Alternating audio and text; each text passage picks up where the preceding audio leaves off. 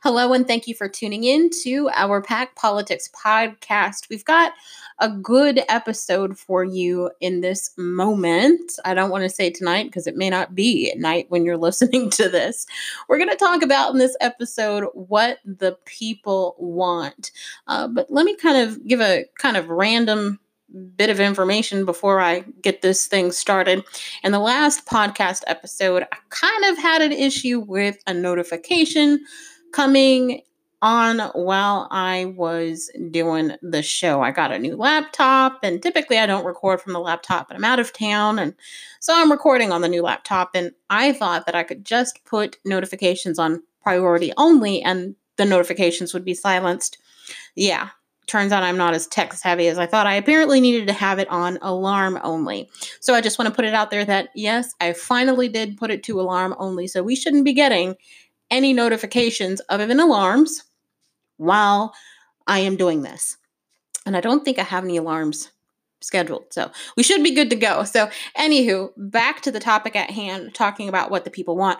We're going to be looking at what, and even more specifically, how we can learn about the U.S. electorate by examining an electable politician. Let's go. Let's jump right in. So I am your host, Brittany McDowell, and in case you forgot, over the last, minute and a half, you're listening to our Pack Politics Podcast. Our podcast is brought to you by a tax-exempt political organization by the name of our United Resource PAC. See, if you've listened to this before, you probably were like, no, she didn't say it in the order she normally does. Yes, I switched it up on you tonight. Yes. So our podcast, in case you're wondering, is pretty much about the politics of 5 key issues. We talk about biological gender, illegal immigration, rideshare regulation, welfare reform, and the good old baby murdering, aka abortion, even though we know it's not good. It's absolutely terrible, right? So if any of these are issues that are of importance to you, this is totally the podcast for you. And one of the things to consider is that we don't just talk about these political issues. Again, we are a political organization, so we actually make impact on these issues, and we do that by working to defeat and elect the right politicians that are, again, supportive of our causes and our stance on these issues, politicians on the local, state, and federal levels.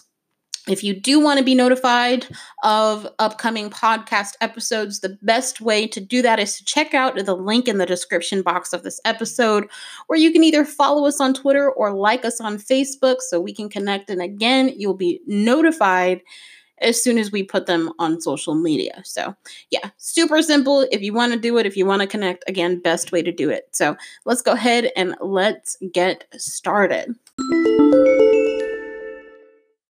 There's a politician by the name of Doug Collins, and he won re-election in 2018 with more than 79% of the vote. And so today we're going to examine what I consider to be an electable politician. And we're going to do this so that way we can learn what citizens of the U.S. electorate want. Okay, now when I say that, you might have something in mind, but I can guarantee you by the time we reach the end of this episode, the end of this segment, your mind is going to be in a completely different place. In a good way. I'm not going to boggle your mind. I know sometimes, especially with my rants, I probably can, but I'm not doing that to you tonight. I'm taking your mind to a good place, a very good place. So we're going to take a look at what got him reelected so we can learn more about the desires of voters today.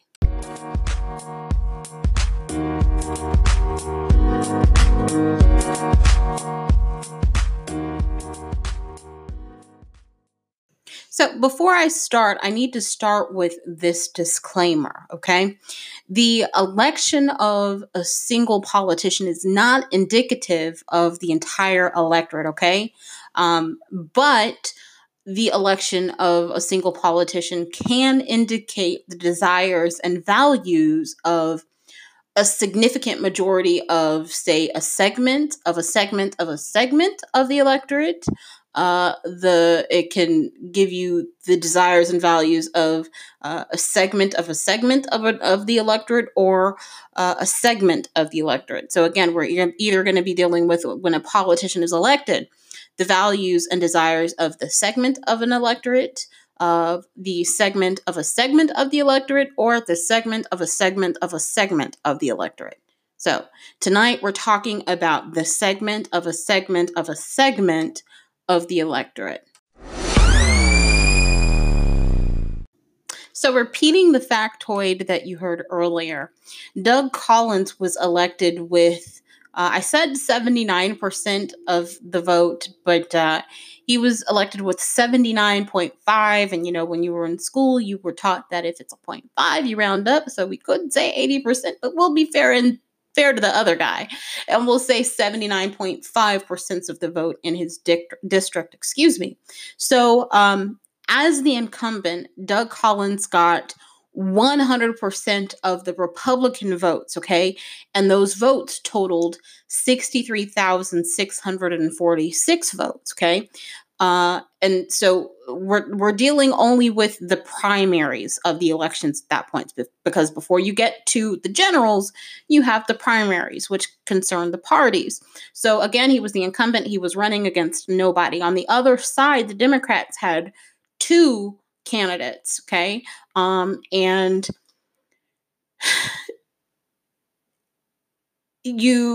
how do I put it?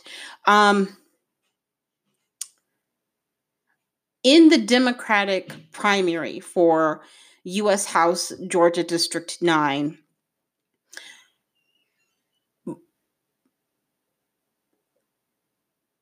only one candidate won of the two, okay? There were two people that won, okay? But the one that won got slightly more than 53% of the votes in the Democratic primary, okay? So what can we take to this? And I'm kind of pausing because I know where I'm going with this and I don't want to confuse you this early on, okay? But I will ask again, what can we take from this? I would say that this segment of the electorate, we're talking about Republicans in the primary elections in the state of Georgia, District 9, saw more voter activity at the ballot box than the Democrats. But why?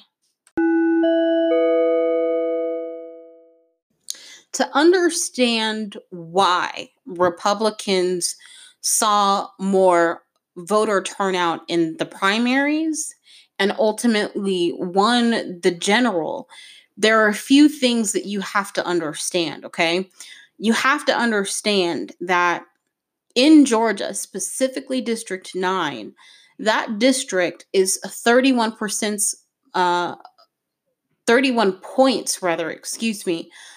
more Republican than the national average. So you're dealing with a district that is more Republican from the very beginning, okay? So it was expected that the seat was going to stay Republican, okay? This is why in the primaries, Republicans saw more turnout.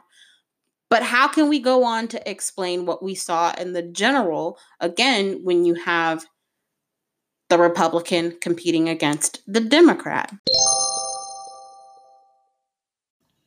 In the general election, and again, we're talking about Georgia District 9, the Republican Collins in the race, he raised more money, he spent more money, and even with spending more money, he had more cash on hand, okay? You have to also consider the fact that there are 159 counties in Georgia, and of those 159, 5 are what's called pivot counties, okay? And these are counties that voted for Barack Obama in 2008 and then in 2012 voted for him, but then in 2016, they voted for Donald Trump. So again, they're called pivot counties, okay? So you're not talking about a lot of pivot counties, But again, 5 out of 159, a few, not many, but a few, okay? But to put it in perspective, when you say, oh, that sounds like a little bit, the nation only has 206 pivot counties, okay? So it's not like there's a whole bunch of them in the country, okay? And most of these counties are in the upper Midwest and Northeastern states, okay? So another key fact here is that Georgia voted Republican in every presidential election from 2000 to 2016, okay? Now, again, this is just presidential elections, okay? Republicans in that state held 10 of the 14 U.S. House seats, and heading into the 2018 election, Republicans held both the U.S. Senate seats, okay? So they only had 2 of those seats. But as you should know, every state only has how many Senate seats? 2, no matter the size. So before the general election if it wasn't August, it might have been September. But I believe in September, as of that time when the data was taken, Republicans held 10 of the 15 state executive positions. Now, you might automatically assume, oh, well, the other 3 must have been Democrats. Nope. 3 positions were held by nonpartisan officials. So the state executives were either Republican or nonpartisan, okay? No Democrats held state executive positions. There's also the fact to consider that Republicans controlled both chambers of the Georgia General Assembly. They had a majority in the House, and then they had a majority in the Senate. I don't have those numbers in front of me. And then you want to hear the icing of the cake on the cake. It's not any of those facts that I just told you. These might seem like random factoids, and you might be like, why is she spitting all these facts at me? Stay with me and hang with me for a second. Again, we're talking about why the Republicans won the general, and you can even say the primary in Georgia in District 9. I'm going to tell you the icing on the cake, so listen up. Georgia was what you, prior to the general election, would refer to as a Republican trifecta. Okay, this is the icing on the cake here. And what that means is that the Republican Party, excuse me, controlled the state government, okay? And then when you look at specifically what that means that there was a Republican government, or a Republican governor, and then you also had Republicans controlling the state legislature. So again, a trifecta, okay? And again, that's the icing on the cake. And all of this and the icing, so those random facts, but then the big thing that I just told you about, the trifecta, it tells us something. It tells us a lot about what the people want in this segment of a segment of a segment of our electorate, okay? This information tells us that slightly more than 10 million people, which is the total number of people in the state of Georgia, a state mainly occupied by women, that all of this tells us that the people in that state want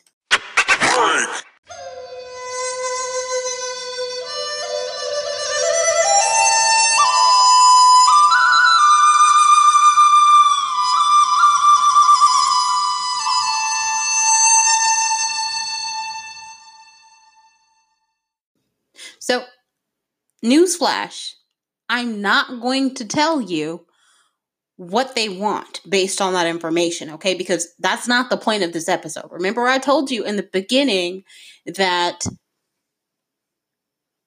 based on what I said at the beginning, based on the introduction, you might think that this episode is about one thing, but it's actually about something else, okay?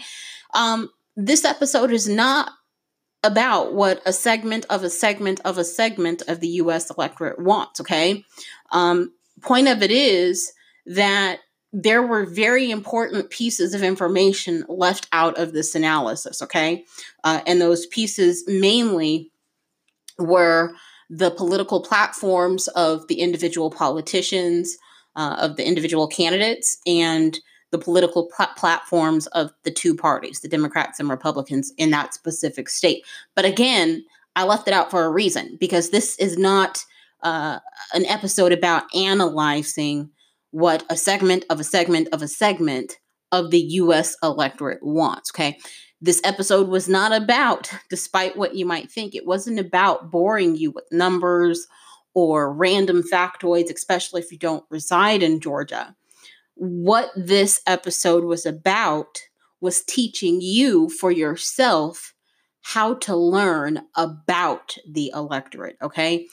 The information, while it may not be the most fun to deal with and dig through, the information is out there, okay? We live in the age of information. And quite frankly, with your access to information, you should not be surprised when certain candidates win and certain candidates lose. And you don't have to be a super politically savvy person to figure this stuff out. Again, all you have to do is look at the data. Again, in this age of information in which we live, if you say you don't know something, you may genuinely not know it. However, if you at a future point still don't know it, it's because you choose not to, not because the information is hidden from you, because it's not. Again, the data is out there. You just have to look at it, okay? You just have to look at, who was controlling what, what have voters consistently supported? What has the trend been in the elections? And again, you can look at it at a national level to try and see, okay, well, let me see, maybe I can kind of look at, and I can tell you when you get to the national level, it gets a lot more complicated. But start on a local level to see, okay, well, can I actually analyze the political landscape? Can I actually figure out what's likely to happen?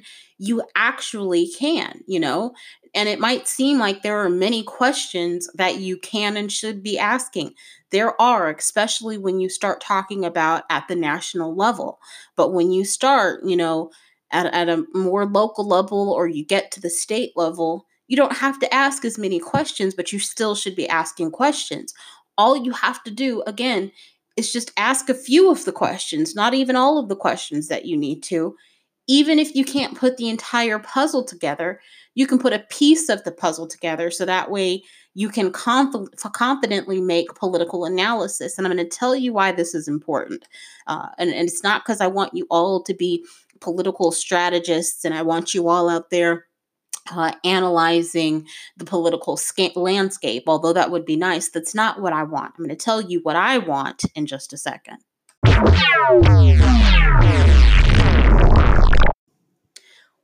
Some would say that we are entering the presidential election. Others would say that we've already entered the presidential election, okay? And soon enough, or even already, political strategists are going to be analyzing the big political puzzle in front of us. Who's going to win? Who's going to lose? Who has a chance? Who has no chance? They'll be talking about, again, who's likely to win and who likely isn't to win. Okay. And I want you to consider the fact that some of these strategists, especially when you're talking about the mainstream media, they aren't actually out here to analyze the playing field, but they're actually out here to influence the playing field. If they tell, for instance, their political opponents that your candidate has no choice, he or she will never win, and they'll never be elected or reelected in some cases.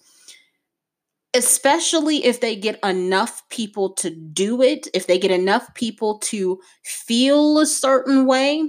But before I say this, let me note that feelings dictate your actions, okay? Emotions dictate your actions. So if they can influence or appeal to your feelings, they can impact your actions. If they, by their quote unquote analysis, get on TV and tell you that the candidate you want has no chance, or if they say, well, most Americans think that we should be out there murdering babies, or if they say something that's in opposition to what you believe, they have opened the door to influencing how you feel about your ability to make an impact. And again, if they get enough people to feel a certain way, they end up making an impact on the other side by basically dissuading voters to turn out.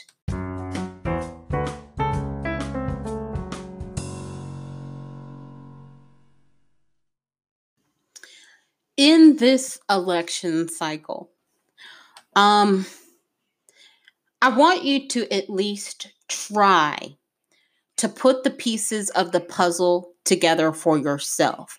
I'm not saying don't listen to strategists. I'm not saying don't listen to the pundits on TV. No, you can intake what they're saying, but keep in mind that what you are hearing may have ulterior motives, and those motives might be not to give you the facts that are being presented, but to influence your emotion so that way that emotion and your interpretation of said quote unquote facts make you act a certain way or cause you not to act at all, ultimately giving them what they want, okay?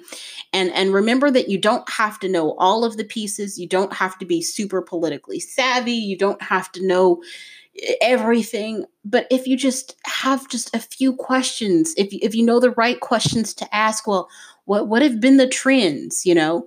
And I'll, like I said earlier, I'll be honest in saying that trying to put the political puzzle on a national level is a lot more difficult than looking at individual levels on the local or state, individual puzzles on the local or state level, but it still can be done. And it shouldn't, the fact that it's harder shouldn't dissuade you from trying to, again, put those pieces of the puzzle together for yourself, okay?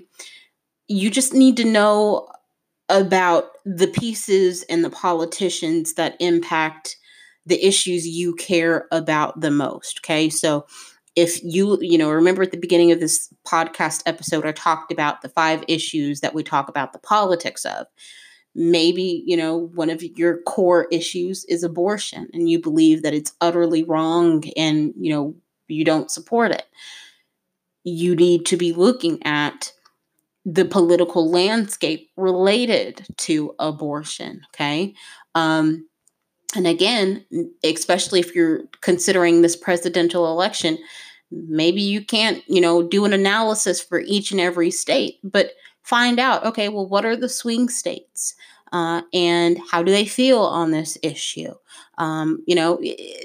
Ask some basic questions and use that information not to come up with a solid analysis and conclusion, but to give you kind of a guide or a buffer of truth, your own personal truth, in dealing with what you might be hearing from pundits. Yes, and you may hear out there from some pundits, hey, this candidate has no chance, and they may be very well telling the truth. And I'm not saying that these pundits are out here all lying and frauding. I'm not saying that, but they do exist. And so again, to limit the possibility of your actions being impacted by emotions, either caused by or influenced by what you're hearing, you at least need to know or have some general idea as to, are they telling the truth or are they not telling the truth? And even with a little bit of information, you can properly discern what you're hearing out there. If you don't believe me, I did a recent episode, I don't remember the title of it, where we looked at the immigration plan of President Trump. And as much as our organization supports that plan, based on analysis that we had done that I discussed, on the air, I let it be known that most likely he's not going to get this part of this immigration plan through. And I lay down, this is why. Again, I don't remember that exact episode, but please go back and find it. And if you do, use that again as kind of a guide, because this might have been a little bit too complex or just a little bit information overload. But go back and listen to that episode and you can see just with very minimal and very basic information, how you can put the pieces of the puzzle together for yourself to determine if something politically is likely to happen or not likely to happen. So take this, because this, my friends, is truly what the people want. This is what the people of the U.S. electorate want. So we are on multiple podcast platforms. You can find us on 10 podcast platforms. To find out what platforms they are, check out the link in the description box of this episode. You'll click the link and it'll take you to a page on our website where you can just click the podcast platform of your choice and be taken to our page on that podcast platform. And again, you find that in the description box below. So thank you for listening. This might have been an episode that was information overload. If you've made it this far, I'm surprised, because it was just a lot of data, a lot of facts that may have seemed random.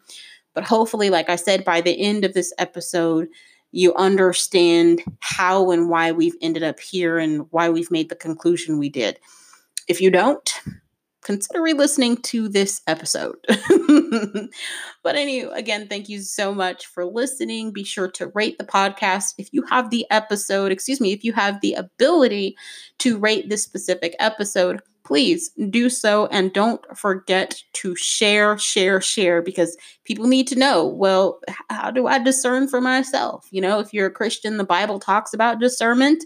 Just had to throw that out there. I'm not going to get into Bible verses because I know this isn't a religious show, but I just kind of felt that on my heart to kind of note. And, so, if you're not a Christian, you should still learn to discern too. And sometimes discernment is in the form of like a feeling, but sometimes that discernment can be factual. And that's what we talked about tonight. So thank you so much one more time for listening, guys. Enjoy your night. And we will be back tomorrow. Again, you were listening to our Pack Politics Podcast. Have a good one, guys.